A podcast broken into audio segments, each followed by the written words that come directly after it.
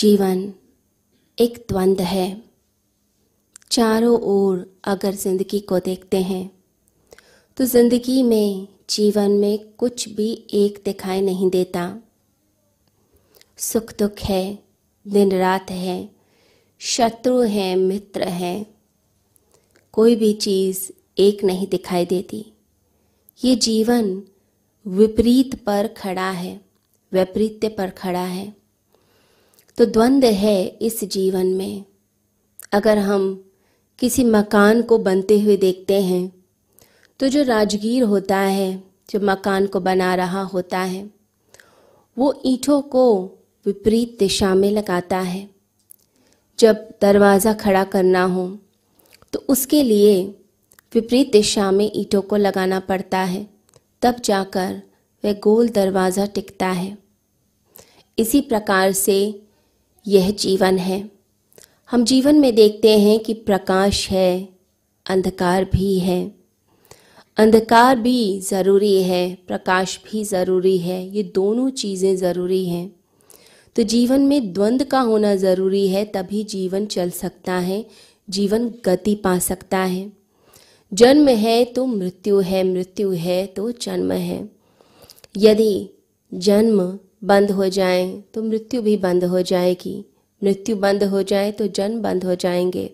दोनों चीज़ें एक साथ जुड़ी हुई हैं। मनुष्य सोचता है, एक का चुनाव कर लिया जाए, यानी अमरता का वरदान मिल जाए। हम सदैव जीवित रहें। लेकिन ये जीवन दो चीज़ों से मिलकर बना है। और जब तक ये दो चीज़ें नहीं होती, जीवन का जो तनाव है जीवन की जो व्यवस्था है, वो खड़ी नहीं हो पाती है।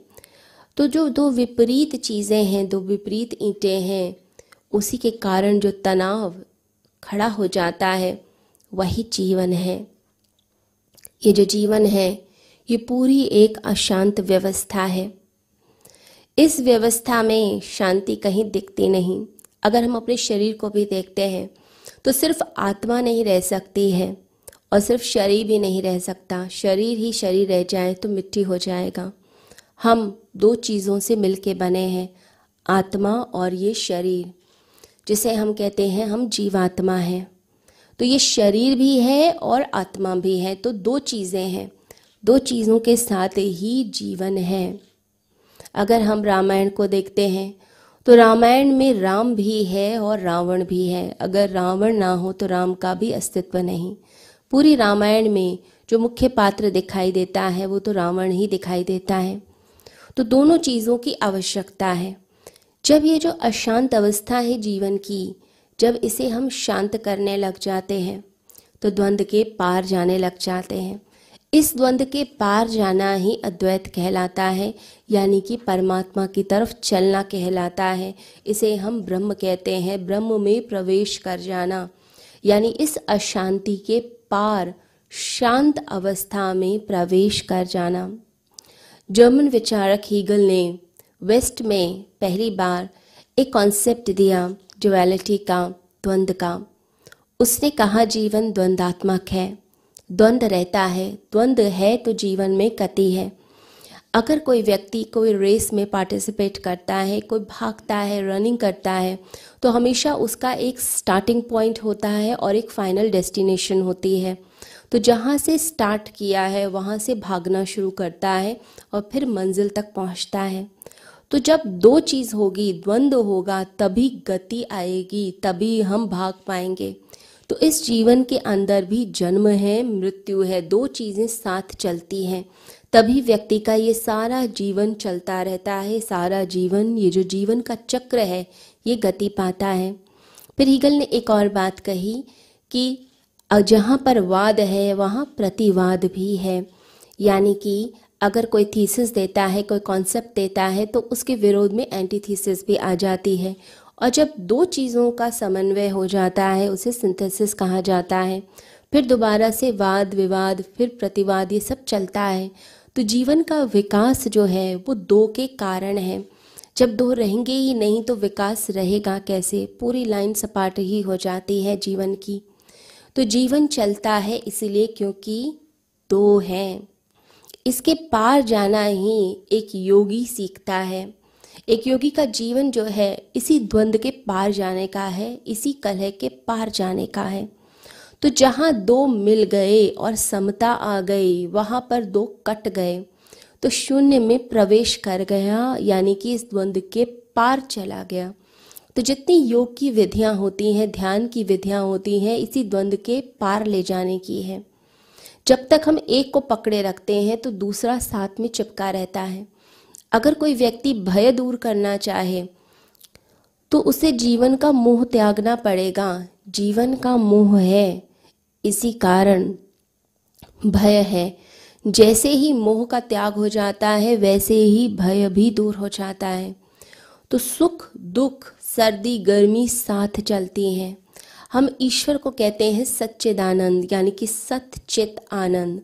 हमने आनंद शब्द क्यों लिया? क्योंकि वो सुख और दुख के पार की अवस्था है। सुख हम चाहते हैं, दुख नहीं चाहते हैं हम। लेकिन सुख चाहेंगे तो दुख मिलेगा ही मिलेगा। परमात्मा क्या है? परमात्मा आनंद की अवस्था। यानी कि उस आनंद के विपरीत कोई शब्द ही नहीं है। वो परम आनंद है, सुख के भी पार, दुख के भी पार। दोनों चीज़ें उनमें समाहित है। मान भी, अपमान भी, फूल भी, पत्थर भी, सब कुछ परमात्मा ही है। बस इसी को समझना योग है, इसी को समझना ध्यान है, इसी को समझना समाधि है। जब हम इस बात को समझ जाते हैं। लेकिन लोग क्या करते हैं, आनंद को भी सुख का प्राय समझ लेते हैं, उसे भी सुख बोलने लग जाते हैं। तो भगवान बुद्ध ने इसके लिए शब्द बोला, परम शांति, यानी कि वो आनंद की अवस्था, परम शांति की अवस्था है। लेकिन जो भी है, वो दो के पार है, ये याद रखना है। तो करना क्या चाहिए ज़िंदगी में उस अवस्था तक पहुँचने के लिए? सबसे पहले चुनाव करना बंद कर दीजिए, मांग करना बंद कर दीजिए। चुनाव रहितता में चॉइसलेस अवस्था में पहुँचना शुरू कीजिए। सुख भी है और दुख भी है ज़िंदगी में। किसी एक को मत पकड़ें। सुख आए तो उसमें शांत रहें, दुख आए तो उसे सह लें। दोनों में से एक पकड़ेंगे तो दूसरा चिपक जाएगा। मान अगर मांगते रहेंगे तो अपमान तो मिलेगा ही मिलेगा, क्योंकि दोनों चीज़ें जुड़ी हैं। तो योगी क्या करता है? एक्सेप्ट करता है तथाता की स्थिति में आ जाता है एक्सेप्टेबिलिटी में आ जाता है, चीज़ों को स्वीकार करता है।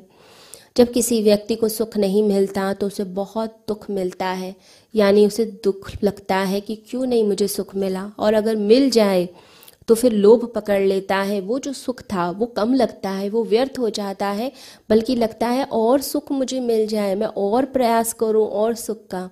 तो कहीं भी शांति नहीं मिलती, पीछे के द्वार से दुख आ ही जाता है। तो हमें अपने आप को समता में लाना है, स्थिरता में लेकर आना है।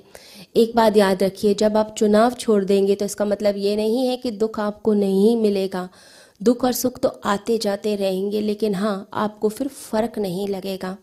फिर आप हिमालय में हैं, या घर में हैं, या बाज़ार में हैं, हमेशा आनंद की अवस्था आपकी रहेगी, हमेशा समता की अवस्था आपकी रहेगी। फिर कोई गाली भी देगा तो आपको स्पर्श नहीं कर जाएगी। हमने योगियों को देखा है, ऋषियों को देखा है, लोग उनको अपशब्द कह रहे हैं, लेकिन उन्हें अंदर से फ़र्क नहीं पड़ रहा। अंदर आनंद की अवस्था है, खुशी की अवस्था है, शांत अवस्था है। वो अपने उसी शांति में, आनंद में हमेशा रहते हैं। कोई पत्थर भी माँगता है, कोई पत्थर मार रहा है तो भी वो शांत है। कहते हैं, भगवान बुद्ध के शिष्य मोकलैन जा रहे थे रास्ते में और पत्थर लग गया और पैर से खून बहने लग गया। तो सारे भिक्षु परेशान हो गए कि कैसे बंद करें, क्या दवाई लगाएँ। लेकिन मोगलायन जो थे, वो दोनों हाथ जोड़कर ऊपर आसमान की तरफ़ देखने लग गए और प्रार्थना में खो गए। भिक्षुओं को लगा कि ये कोई प्रार्थना का समय है, चोट लगी है, इसका इलाज करना चाहिए। लेकिन वो परमात्मा की प्रार्थना में, परमात्मा के आनंद में डूबे हुए। जब बाहर आए तो भिक्षुओं ने पूछा कि ये क्या बात हुई? अभी चोट है और आप प्रार्थना करते हैं। तो मगलाइन ने कहा, कभी मैंने किसी जन्म में किसी को पत्थर मारा था। उसका फल मुझे प्राप्त हो गया। ये अंतिम था मेरा, अंतिम फल मुझे भोगना था। इसके लिए परमात्मा को धन्यवाद करता हूँ। तो योगी धन्यवाद करता है, दुख मिलने पर भी। सुख मिलता है तो भी धन्यवाद करता है। वो समर्पित हो जाता है। जब हम फूल ही फूल मांगते हैं तो पत्थर मिलते ही मिलते हैं। दोनों का त्याग कर देना मांग ही विक्षिप्तता है। जहाँ मांग है, वहीं पागलपन है। कृष्ण कहते हैं, गीता में कि समर्पण के भाव से ज़िंदगी को जियो, समर्पित हो जाओ। कहते हैं, कबीर कहते थे कि दो पाटों के बीच में, चक्की के जो दो पार्ट हैं, हर कोई उसमें पिस जाता है। तो उनके बेटे कमाल ने कहा कि दो पाटों के बीच में तो सब पिस जाते हैं, परंतु जो बीच की जो डंडी होती है कुछ दाने उस पर चिपक जाते हैं और जो चिपक जाते हैं वही बच जाते हैं। तो जो परमात्मा से चिपक गया, परमात्मा से जुड़ गया, वो तो बच ही जाएगा। तो इसी समर्पण के भाव से अगर ज़िंदगी को जिएँगे तो ज़िंदगी आनंद के साथ बीतेगी और द्वंद्व समाप्त हो जाएगा। इसीलिए जो साधक है, वो गुरु के चरणों में बैठकर शांति से ध्यान करता है, पूजा पाठ करता है और अपने जीवन को सार्थक करता है। सभी को हरिओम